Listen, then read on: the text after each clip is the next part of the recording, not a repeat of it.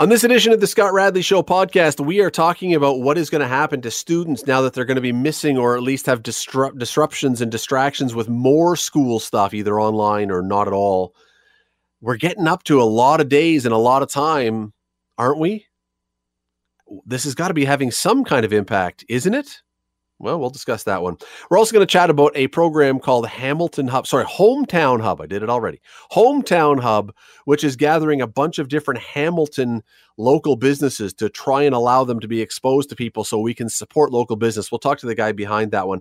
And then we're going to talk about sports rules because every time a league tinkers with its rules, as the NHL has just done again, guaranteed it's going to make a new problem. We'll explain what the new rule is and why it's going to be a problem again. Stick with us. Today on The Scott Radley Show on 900 CHML. Now that uh, we're going to be going after the Christmas break, we're going to be going to all online for a while with schools. Uh, my concern that I've expressed a number of times on this show about what kids are missing and the effect that all this missing school is having on them is ramping up even further. Um, I mean, I really believe that when you look at the loss of all the learning time, all the school in the spring, and I know they had stuff, but because grades were already locked in, there were a lot of kids that checked out. They weren't participating. And then you got the adaptation to the new world of school in the fall, which took a while. And now we're looking at a few more weeks of changes again when we get through these holidays. Uh, it just doesn't strike me that this is something that we should just be ignoring and saying, yeah, you know, they're fine. They'll catch up. I mean, students in this province are by law supposed to have 194 school days each school year. That's normal school days, not what we're having right now. You think they're going to get the equivalent of that this year? You think they got that last year? I want to bring in Vanessa Vakharia. You know her as the math guru. We've had her on the show many times. We love having her here. And as I learned today from looking at her website, not only great at math, but once upon a time, figured she was going to be Mrs. Keanu Reeves. So she's succeeded in one element, another one not quite so much, but that's okay, Vanessa. That's okay. He's still single. We there's still hope, everyone.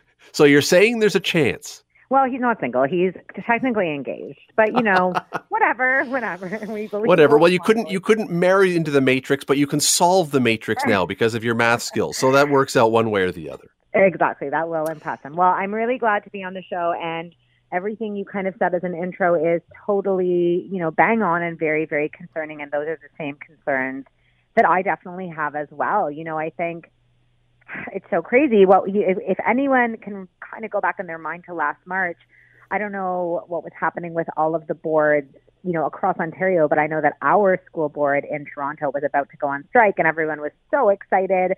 And as soon as COVID hit and kids were out of school for a couple of weeks, they realized, you know what?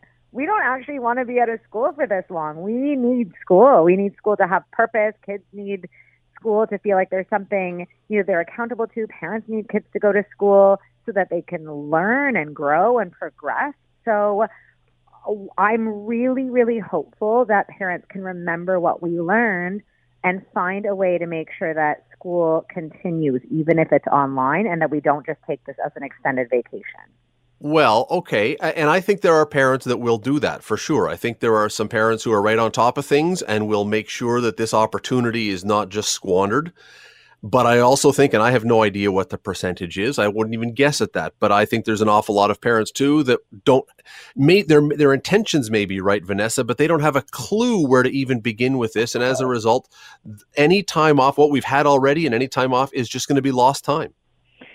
I totally agree. And I think this is actually, you know, we have seen so many great acts of kindness throughout the p- pandemic. And I would ask listeners if you are a family or a parent who has a knack for teaching, who already homeschools their kids, who, you know, is able to be at home with the kids, doesn't hate math, any of those things, if that happens to be you, it would be so helpful if you could reach out to any friends you have in need because – whether it's you just saying, hey, listen, I've got the kids for a couple of days this week, I will teach them virtually, or you just saying, you know what, I can supervise them on Zoom. I can make sure they all sign on at 2 p.m. every single day and do X, Y, or Z. And uh, whatever it is will give so much relief to struggling parents. So I really think that the biggest thing we have to remember is routine is essential for kids. So we need to find a way to still give them that sense of routine that they don't necessarily get when they're not in the classroom. So my first tip is if anyone out there can just form a group with two or three kids in the same class or same school, you're already ahead of the game because now you have your little online bubble, like, you know, don't get together in person, but you have your online bubble who you know you're accountable to. You guys can share homework together, you can do your lessons together. You have a little group that every day you know you're meeting with. Well, and look, it, it's important. I'm not. I'm not in any way downplaying history or English or geography. I mean, those were the courses that I actually did well in in school, so I don't want to downplay those. Um, but it's particularly messy in math. All this time away and all these disruptions. Uh, when in math, each concept builds on the one before, and theoretically, you're going into next year, and next year's teacher is supposed to be able to pick up where you left off. Where have we left off? I mean, how much? Yeah. How how can you possibly be learning math at this point? Point. Most people. I mean, some are natural, but most people. No, I think it's really tricky. And the first thing is don't be hard on yourselves. Everyone is struggling. And the other thing that really is a struggle is every teacher is different, every school board is different. We're all sort of learning at a different pace now, which can be really, really frustrating for parents, definitely feeling anxious about what are we going to do next year. But for now, keep your eye on the prize, right? So the goal is now to throughout all of these interruptions to keep kids learning. And one of the best ways to do that is just to set up a routine to not give into the temptation to say, you know what, sure, you have just an extra week off, do whatever you want. You know, January 4th, school is supposed to start. So if they're not in the classroom, set up a daily routine for them. Even if it's three hours a day instead of six, set up what they're doing. And it can be playing an online math game. It can be reading a book so they're at least getting their literacy in but they do need a structure and they need a schedule. So, you know, and parents have to work. Often they have to work. They have to work from home. They can't be babysitting the kids.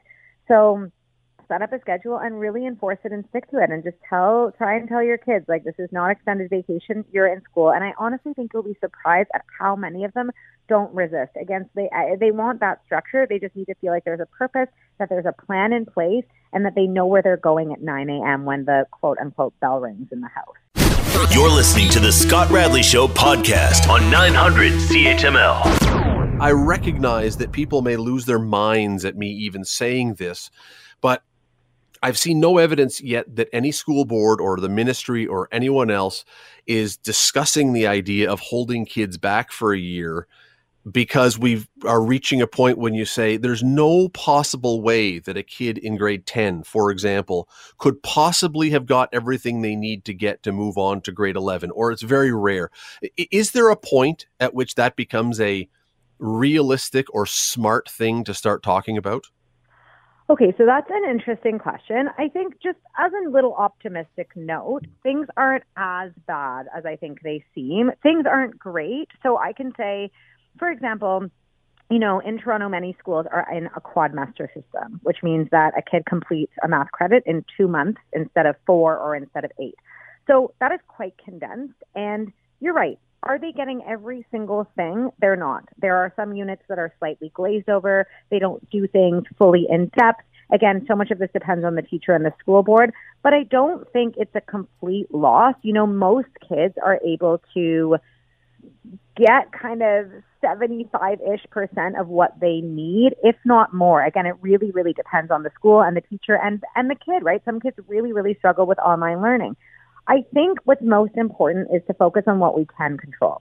So I think holding kids back is a bit unrealistic and not necessary if, though, if we really maintain that we are still in school. And by that I mean, you know, if school is closed in person until January 21st, there is still school happening, right? There's still school happening online, and we have to find ways to encourage kids to take that as seriously. And I'll, I'll put it out there. You know, often kids struggle in class. They might have a teacher that sure. they don't get along with, or yeah. that you know they don't really understand, and those kids have to find other ways to learn the material. And resources include, you know, getting a tutor. It includes, uh, you know, sitting next to the really smart person in class, becoming best friends, and trading snacks for them to explain the concepts to you. It involves looking on the internet, going to the library and getting out extra books. sometimes we have to go the extra mile to learn what we're not learning in class, regardless of COVID. And that, but Vanessa, but Vanessa, let me jump in for one sec because the I, I agree with everything you've said. But generally, under almost every other circumstance, you could say, okay, we got to make sure that they have what they need. And to that end, we have exams to make sure at the end of this mm-hmm. that we can do some sort of check on them to make sure, okay, we didn't get everything taught, but we we can be pretty much confident they've learned this. We don't have exams now. So we've taken away a lot of the learning and now we've taken away the checks and balances to make sure they've got what they need. That to me is the safety net that's gone.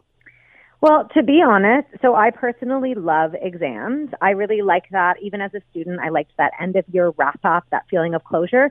But honestly, there's a lot of research that shows that exams aren't great for many students and that even though they know the course content, that it causes so much anxiety and stress or that their exam periods are too short and they're forced to cram, that it's not really a good measure of what kids know. So as long as they're being tested throughout the year, it isn't that big of a deal, to be honest. What's more important is the consistent testing and learning. So, for example, you can have a kid who's completely failing and crams everything at the last minute and aces an exam, but it doesn't necessarily mean they know that much.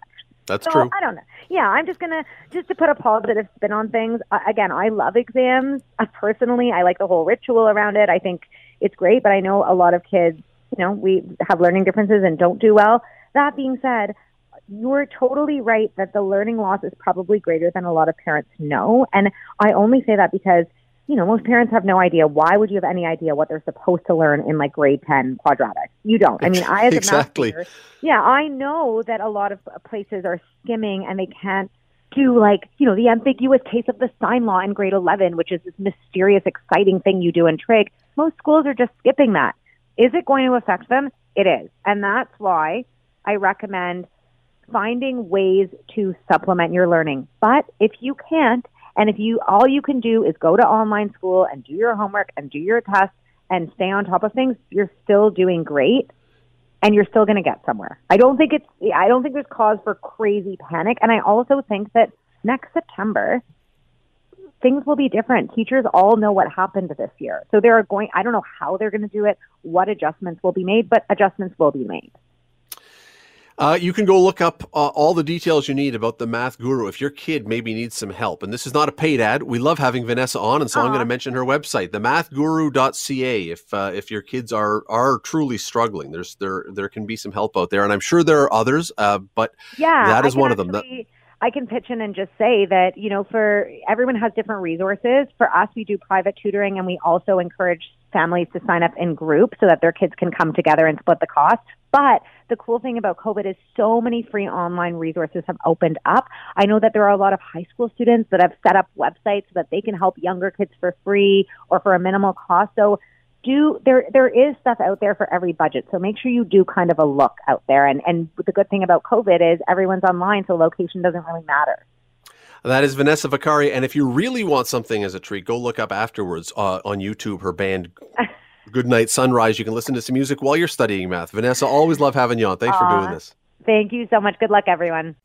You're listening to the Scott Radley Show podcast on 900 CHML. Back in late March, I think, maybe early April, but around the start of the pandemic, I had my next guest on the show. Back then, there was concern with what was going on with the business world. Not, not, I don't mean business world by like big business. I mean local stores and businesses that were trying to survive a lockdown, very much like we're in right now, very much like it. But at that time, uh, despite the concerns, I really think, and I stand to be corrected on this, but I really think there was some optimism that maybe things would sort themselves out before too long and we'd, be, we'd be back to some kind of normal. Well, eight months later, nine months later, here we are. Same thing, very similar thing anyway. Uh, Sam Holdridge is with a website, a group, an organization, a movement called Hometown Hub, which tries to promote local Hamilton businesses uh, in these times when so many of them are, you would think, um, hanging by their fingernails. Uh, Sam joins me now on the show. Sam, how are you tonight? I'm great, Scott. How are you? I am great. Thanks for coming back on. I know it's been uh, a while, and I know you've um, Well, you've had eight months to figure this thing out or get a sense of uh, of what this is all about. How how has the idea worked? I, I really uh, I want to appreciate you having me back on, and I appreciate the question. And and uh, yeah, it's been uh, eight months. That seems like eight years, and also eight days all at the same time. So it's been it's been um, it's been interesting. Uh, you know, we've we've really kind of seen, uh, you know, the the the the struggles, but also the triumphs, and it's just it's a it's been a really kind of cool and sad and all the emotions mixed together kind of evolving situation. You know, we've when we first talked, Hometown Hub was um, an infant, for lack of a better word. I think we were in our first uh, iteration of the site, and um, we really kind of sat back and listened to how we could make it better from both the business community and Hamiltonians uh, alike. And we really kind of did our best to do that. And we launched a second version of Hometown Hub. And, um, you know, we really are making a big push to almost expand the definition of what a small business is. We really had to look hard in the mirror and figure out, you know, a small business is not just a mom and pop selling a, a good. A small business is also an artist. Uh, a small business is also a musician. A small business, uh, the, the, the, the range of what the definition of a small business is, I think is, um, uh, we're trying to cast that umbrella and create, mm. uh, leave a myopic view and create more of a holistic view of, of really what that is and how we can support them. Well, I will say this: uh, the second version or third, or I don't know how many versions you're up to now of the website. I mean, the website looks awesome. I mean, it really looks Thanks. very, very cool. Has has did this thing grow? Um, first of all, did it grow? Did, did you? I, I, think you got a lot more businesses involved than you had at the start. Correct? Yeah. So at the start, I mean, we were, I mean, kind of going around the clock to get a couple hundred on there. Um, and as it stands right now, we're going to launch some other sleeves of the site. One focused on artists, another focused on services. But I think I just looked at the number, and we're just south of 1,200 listings. Wow! That wow. are going to be on the site or are in the queue to be on the site. Yeah. Did so you really cool. did you seek them out, or did they hear about it and come to you saying, "Please put me on there"? So we it's been a complete mix of both.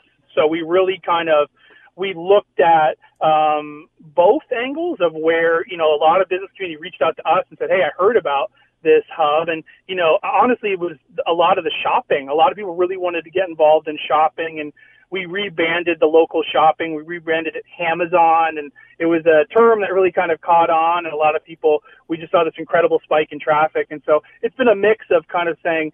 Um, you know who's out there uh, digitally that that may need our help to try to seek out and, and put on the hub. And then there's this whole other swath of the community that's just completely reached out to us and say, please put me on the hub. You know, mm. so it's been a really cool mix uh, of both. I, I Anybody say. say no? No. I wouldn't think uh, so. I, I mean, I wouldn't. I wouldn't understand why you would. We're happy to take anybody down who doesn't want to be involved. Um, we don't charge the businesses a fee, so I, I don't. I mean, again, if you don't want to be on, we're happy to help. But no one said no to date. Having said that, uh, I assume that that's uh, that's coming after this. Just Murphy's law, you know. So, well, no, not, well, not as of yet. Sam, you also said a moment ago, though, you said you've had a lot of triumphs and you've had some some difficulties. I, I, would. I be correct in guessing that uh, some who were involved have dropped off because they've gone out of business? I mean, we know there's been a bunch yeah. of companies in the city that have that have failed, and so uh, there have to have been some that were involved.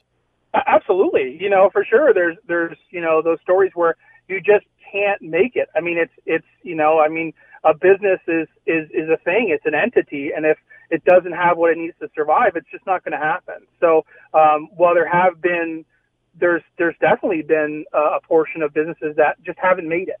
Um, but there's also been other portions uh, where the stories are so great about overcoming. And, you know, to, to, to touch on that, Scott, that's why we launched a series called Humans of the Hub. So Humans of the Hub, we just wrapped our fourth episode.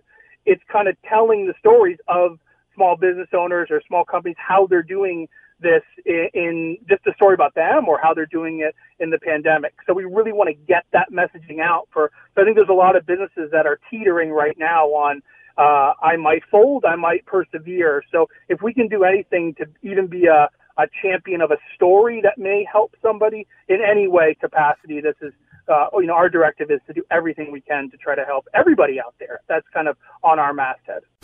You're listening to the Scott Radley Show podcast on 900 CHML.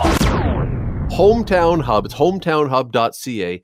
And it is a site where a ton, 1,200 apparently, local businesses, Hamilton area businesses, are on. So you can go and if you want to support local business, you can find them in one reasonably one stop shopping endeavor and you can direct some of your resources there if you wish. Sam Holdridge is involved. He is behind this. Um, Sam, how how dicey is the situation now that we're back in a lockdown for a lot of these? Have you heard from a lot of these businesses that are like, "Oh crap"? I mean, great that we got the website, great that we're involved, but geez, Louise, we're right back where we started. Absolutely, I think there's there's something to do with messaging, though. I mean, to to, to your point, Scott, I think when you hear lockdown, I think a lot of people take the position that everything's closed. Uh, I one thing I will say about uh, Hamiltonians and, and every small business in Hamilton is that they're they're fighters and they're innovative. Uh, you can still shop at these businesses, and I think that message is getting lost in a term like lockdown. So yes, there is a complete sector of of the businesses, whether it be in some type of like beauty or gym or restaurants trying to figure out what to do. But a lot of ways you can still support and still shop small business, and each business is doing it differently. You know, some of them, some of them you're FaceTiming the owner, and they're taking you around the shop, and you can shop via FaceTime with them. I mean, by hook or crook, they're trying to find ways to one facilitate uh, the sale uh, of their products and figure a way to do that safely and, and also within the constraints of uh, the gray zone or, or lockdown. So yes, there is struggles, but I think also I think there's a mindset we just need to adjust a little bit to say, hey, let's look at what lockdown really means, and there's ways that we can still be supportive without just saying everything's closed, that's it, everything's done. So you you must have heard from some people who have used the site. Why are people using the site? Is it specifically or mostly because people want to support local businesses, or is there another reason?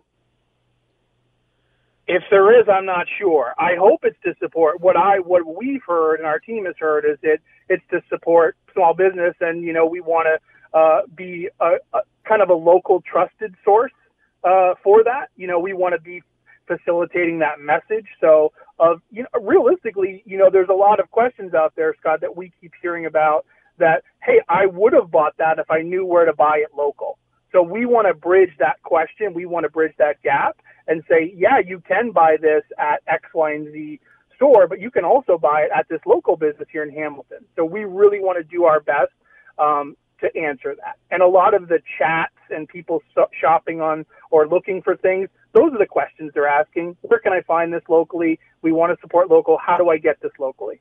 I would think that would be the toughest part because let, us be honest, if you go to Amazon or Home Depot or Walmart or whatever online, it is so easy to find everything. And let's be honest, probably often at a lower price.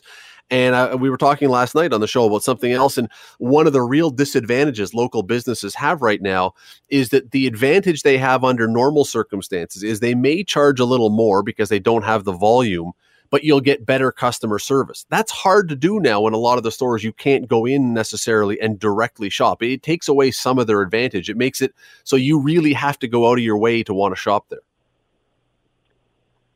Well, that there's a lot in there that's true when you just don't have the volume or the marketing budget or any of those kind of assets that a bigger thing does. I think as a community, there needs to be a portion of your mindset where I think you need to alleviate the pressure on yourself. There needs to be like, there are some things that are easier to get at Walmart, Home Depot, Amazon. But is there a portion of my dollar, if I'm looking at it holistically, where I'm just, I could shift that dollar to support local where it's a mix. It's not an either or. It's not, hey, we only support local or we only shop here. I think if, if, if we just, if as collectively looked at and says, let's look at how we appropriate our dollar. And there is some stuff that's going to go to some bigger box places, but there's also a large portion here we could spend local. If we invest now, we get to reap the benefits for a lot longer rather than uh, just omitting that and saying we're just going to shop big box because it's easier. There is a little bit more effort now, but hey, there's a little bit more effort with a lot of things. So I think a lot of people don't need to put the pressure on themselves. They only shop local, but how can you kind of uh, uh, uh, take your dollar and spread it a little bit more around to local. If I understand correctly, we only have a few seconds left here. If I yeah, understand correctly, sure. this was started because of the situation that we are facing. But what happens when COVID is done? At some point, COVID is going to be over. We trust. I'm yeah, touching wood right now. Um, yeah. When that happens, c- can, will this site continue, or is this a gap filler for a specific need?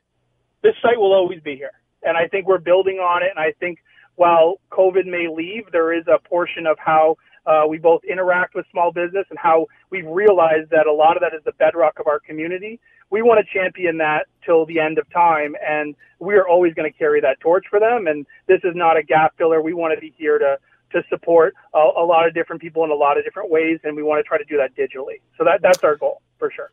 It is uh, it is well worth looking at. It's called Hometown Hub. I'm going to get the name right this time because I got it wrong the first time. Hometown Hub, and I'll say the website hometownhub.ca. Go look up. It's a very cool website, and I do think that you will probably see some things on there you didn't realize were in town. And I'll, uh, Sam, I'll say this as we run.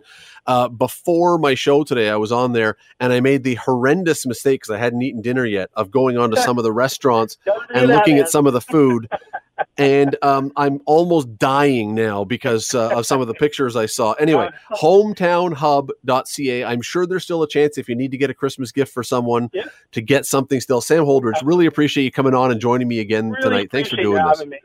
Everything you're doing too. I'm a huge fan, and I really appreciate everything you're doing. And I hope you and yours have a very safe holiday season. I really appreciate you, having me on. Thanks so much. You and all the store owners as well. Let's uh, try and keep all those Hamilton businesses Absolutely. going. You're listening to the Scott Radley Show podcast on 900 CHML. Steve Foxcroft, longtime sports guy. Uh, once upon a time, and many people know this, many don't. Once upon a time, used to host a show with Bubba O'Neill in Burlington, way, way, way back in the day. That's when, um, that's when Steve Foxcroft really cut his teeth in sports. Correct? That is correct. That goes back a long time ago for sure. Bubba and I uh, got started doing a show out in Burlington, Oakville, Waterdown, Flamborough, Carlisle. We were a big deal out there, Scott. I, I listen. I know that. I, I've I have heard stories of that now, mostly from Bubba telling me about how yeah, big a deal you guys course. were. But I believe it. I believe it. I've seen video. Uh, let me ask you a question, Steve. You um, and this is interesting because you you come from a long line of um, officials and people involved in rules in various sports. The NHL has announced a change to its offside rule now. So the rule now is that if your skate is over the line but not necessarily touching the ice, you can still now be considered onside because we've seen this in the past where they've slowed the thing down and the guy's skate was a millimeter off the ice and therefore a goal gets waved off. But I'm looking at this saying, Steve, I'm not sure this is going to make it any less confusing because now, rather than being an up and down thing about whether there's air between the bottom of his blade and the ice, we're going to say vertically, was he over the blue line or not over the blue line by a millimeter? My question is this to you How come no sport can ever make its rules less complicated. There is some law that says every time we tweak a rule, we have to make things 10 times more complicated and create a Pandora's box of problems we never anticipated but guaranteed will now exist. Yeah, so I think it comes from people justifying their position because every, like all these people cycle through, right? Every few years there's a new person in the job and they got to go, oh, let me come up with something that justifies that I'm doing something. A lot of these sports, you don't need many changes, but when a change usually does occur and it's off the wall, it's normally because something off the wall has happened somewhere in the world and they have to write a rule to justify it or correct it or to prevent it from happening again. And this one in particular I find weird. It's kind of, it's like the uh, pylon cam in football that NBC uses and CBS and Fox and all them, ESPN. Are we going to have a separate camera angle now embedded in the boards? Because if you look from overhead, are you going to be able to tell whether the skate's on off the ice or so on? Or you, are you going to look from overhead? Are you going to look across the ice through the boards? How are they going to How are they going to do that? And well, you'd have to look sometimes, Steve. You'd have to look through a body sometimes you'd have to look through another body to see a skate because there's going to be a guy even if you put a camera in the boards there's going to be someone blocking your view yeah. which is exactly my point so okay so we change this rule we make it a different interpretation, but you're going to end up guaranteed with the exact same problems of, you know, just razor thin margins that we have to zoom in and slow down. Why is it? And I've argued this for a long, long time. Why is it that we are okay with some mistakes among the athletes, but with officials, we demand absolute perfection. And my, my argument has been with this with all of these things. I, I hate instant replay. I hate instant replay. But if you're going to insist on instant replay, you give the officials or whomever is in the box or the booth or whomever, you get 10 seconds, 15 seconds to look at it. And if you can't distinguish that there is that the official has made a glaring error within those 15 seconds, we go with the call on the field rather than these five minute things with 72 angles and slowing it down to 4 million frames a second and all this stuff. Like, just it, what's the problem? You know, Dad always told us as referees, and of course he was, uh, he's got a quite a long resume of uh, top notch officiating. He goes, You're asked to be perfect and then improve. And with the replay, when you go to those replays and make, break it down to the single frame, it really goes to show you how good these officials in all sports are to begin with. Like it, like you said, it takes them four minutes, break it down frame by frame, and then it still may be close. And I agree that they should. I don't even think they should use slow mo. They should watch it at normal speed. Normal speed, watch it once or twice, maybe a different angle, and then make a decision and move on weren't these rules, the instant replay and everything, in each case, in, in every case, I think, they were initially brought in to avoid, to prevent against the egregious error that an official makes. For example, and some people remember this 1985 World Series, the one the Jays should have been in had they not blown the lead to Kansas City.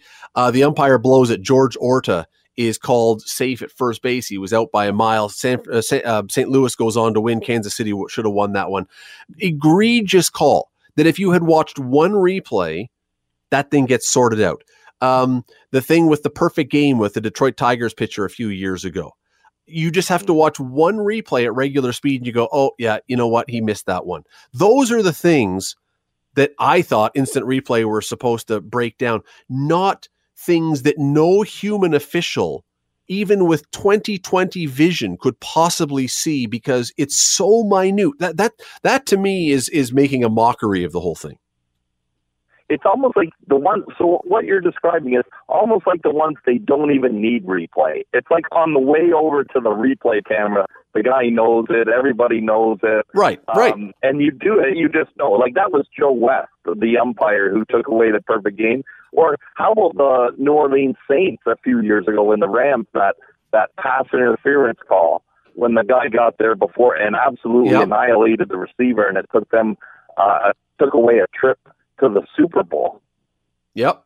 Yeah, and, and I like I, I as much as I hate instant replay, I would almost be of the I would almost be willing to say instant replay for everything that you want. Every call can be subject to instant replay, but there is a 15 second max view. And if you can't see an egregious blown call in that time, mm-hmm. then it was not egregious enough that we have to overturn this and we're going to go with the call on the field. I'll give you one that brother Dave and I have used. We both refereed uh, different sports, him in the CFL and me with basketball at different levels. Um, what we'll do is, and I shouldn't say this because we're not supposed to do it, but I'm going to say it anyways because I'm on the Scott Radley show. I can say it. Say anything you want. We'll almost. huddle with our we'll huddle with our other officials, but we'll turn ourselves. I'll say, look, you stand there. I'm going to watch the jumbotron in the arena, the scoreboard. Who will be replaying it? And Dave will do this sometimes too. And again, I don't want to get him in trouble, but he'll huddle, pretend to be huddling, talking things over, and he'll be looking at the jumbotron, watching the replay to find something that might be, like you say, egregious. And then you get the call correct. You don't have to go through different things. Another thing they do in some sports now, and I, I know they do this in the NFL. I swear they do. And same with the CFL. They all have these command centers, right? Well, you can tell that sometimes when they're getting together, someone's speaking in their ear giving them the correct information. Like, no, the ball came out first. It should be a fumble. No, he was down. No, put it on the 45 yard line, not the 43 yard line. I'm not going to say that I know that this happens for a fact, but I know this happens for a fact. Well, especially when you see uh, what one of the ones I've always been sort of puzzled by is and, and not really uh, because again it's exactly what you're talking about i think but when they pick up a flag and say no there was no foul on the play look if you saw it and threw a flag initially you obviously believed there was a foul so it's got to be someone up in the booth who has called down to the guy and said no no no that was okay don't worry to pick it up and so uh, look and that's fine that's fine because those are the ones, as I say, those are the things to me that an instant replay has some value and some merit for. You know, the offside one that we're talking about, the offside rule in the NHL came in, was brought in because I'm positive that it was a Colorado Avalanche game. And there was a guy who was so offside because he had gone in deep and the puck had come out. And this guy was so far offside that the linesman couldn't even see him because he was so far. I mean, it wasn't like he was near the line. And so when they brought the puck back in, the guy was like 25 feet offside. And they said, okay, hmm. there's a super egregious one. That's where you have instant replay. But of course, everything, Steve, and this is where we started this, everything always, any rule you bring in automatically is going to lead to 15 variations and permutations and subsections and exemptions and things we didn't anticipate. And, you know, go back to Brett Hull with his foot in the crease against the Buffalo Sabres for the Dallas Stars in 1999. I mean, there's always, it always happens that when you bring in a rule, you're bringing in headaches you never anticipated.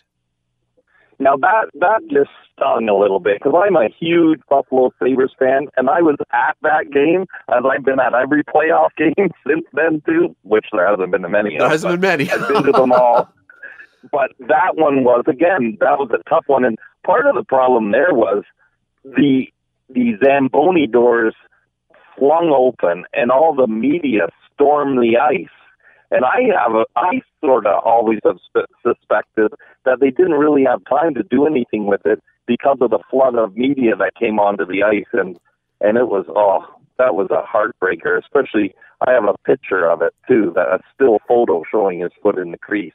Yeah, and are you gonna are you gonna bring all the players? The rule disappears yeah, are you going to bring all the players back on the ice and make them get dressed again? And after celebrating and dancing around and say, "Oh, sorry," ten minutes later, sorry, no goal. Uh, yeah, I don't and think so. all right. media off the ice. Yeah, no kidding. Back up to the press box. Uh, uh, let me ask you something else before we got a few more minutes here. I want to ask you about this. Um, on the weekend, I thought it was hilarious.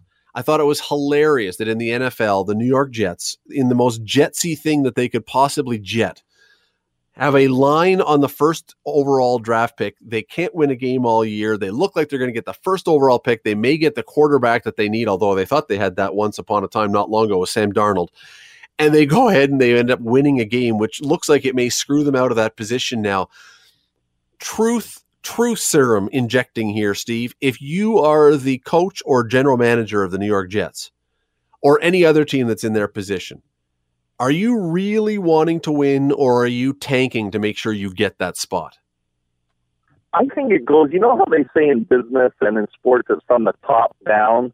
Well, I think in instances like this, it starts and ends at the top. So the owner, uh, Woody Johnson, I think he wanted them to lose. But everyone else, I think, is you can't take away that competitive spirit because – most of them won't be around. By the time, if they got Lawrence Phillips, by the time he matures, realistically, how many people will still be on the roster by the yeah, time Trevor Lawrence, Trevor Lawrence make the playoffs? So I think those players are sitting there going, "No, I'm competitive and I want to win." And Frank Gore, look at him. He was the guy who kind of won the yeah. game for them, and he's been around forever. Uh, by the way, Woody Johnson, is there a more unfortunate name for an owner in all of sports? Anyway, we move along. Uh, Trevor Lawrence, not Lawrence Phillips. Lawrence Phillips, if they get Lawrence Phillips, now the Jets drafting Lawrence Phillips, that would be a Jets thing to do too, because I think he's been out of the league now for about 20 years. Right. I said the wrong, yeah, you're right. I said the wrong guy. That's okay. Yeah. Trevor Lawrence, it's the same thing. Jets thing there. Uh, you know, you know other teams have drafted dead guys. I'm distracted because you threw me off when you were talking about the prime ministers and on our lead-in. In grade seven, I had to remember all the prime ministers for Canada. Thankfully, it was only in grade seven, but that threw me off. Ever since you did that on our lead, and I've been thinking about the prime ministers of Canada, and now I I had to remember them all sequentially uh, back in grade seven. So that's probably why I messed up the name. You know, I I I like to believe I would I I do believe that if I was in that position, I would want to do the honorable thing and play hard. And if I win, I win and try and win games and not tank. And I would point mm. to, for example, the Detroit Red Wings, who completely went into the pooper this year and then didn't win the NHL draft lottery and ended up not getting close to the first overall pick and say, see, there's no upside to it necessarily. However, because the NFL doesn't have a draft lottery, and because if you finish with the worst record, you do get the first overall pick, and there is a guy considered to be a franchise quarterback. My goodness, Steve, it makes it. I, I, like to believe that I would do the honorable thing. I can't promise you that I would if I was in that position.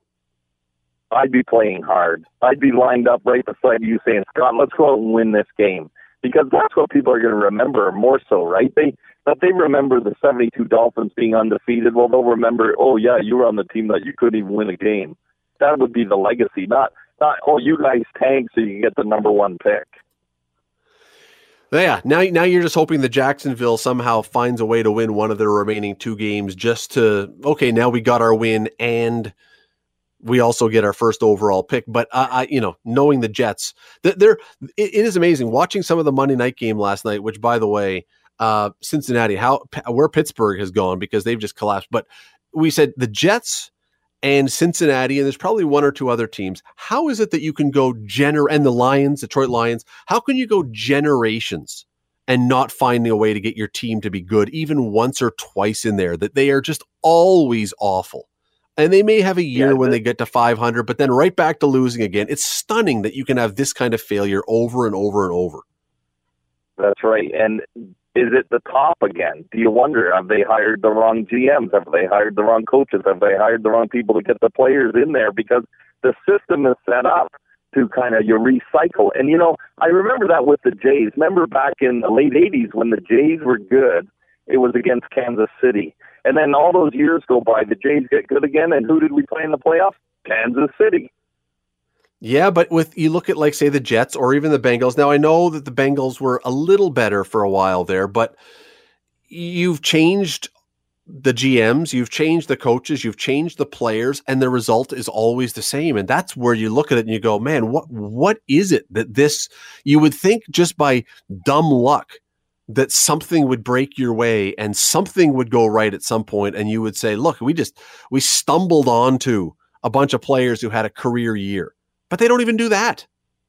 No, they don't. That, that's right. They are. They are. Um, they were kind of trying to be the Edmonton Oilers there for a while too. Remember, Edmonton had all those number one picks, and then finally they're getting good again. But still, they might have a ways to go yet. They haven't shown it in the playoffs. It is. Uh, you know what? If anyone ever says to me that your radio show is the New York Jets of radio, I may just retire that day. Um, Steve Foxcroft. a good thing. Yeah, it's just something to keep in mind. Anyone who calls in and says that, that that may be the cue for me to take a take a bolt. Uh, Steve Foxcroft, always appreciate you coming on. Have a Merry Christmas. Thanks for the time today. Appreciate it. Have a good holiday season, Scott. Good to good to talk. The Scott Radley Show, weekday evenings from six to eight on nine hundred CHML. The Scott Radley Show podcast is available on Apple Podcast, Google Podcast, and wherever you get your podcasts. I'm Scott Radley. Thanks again for listening, and do not forget to subscribe to this podcast. It is free. You will never miss an episode, and also be sure you rate us and review us. Whatever you think of us, we'll take it. Thanks for listening.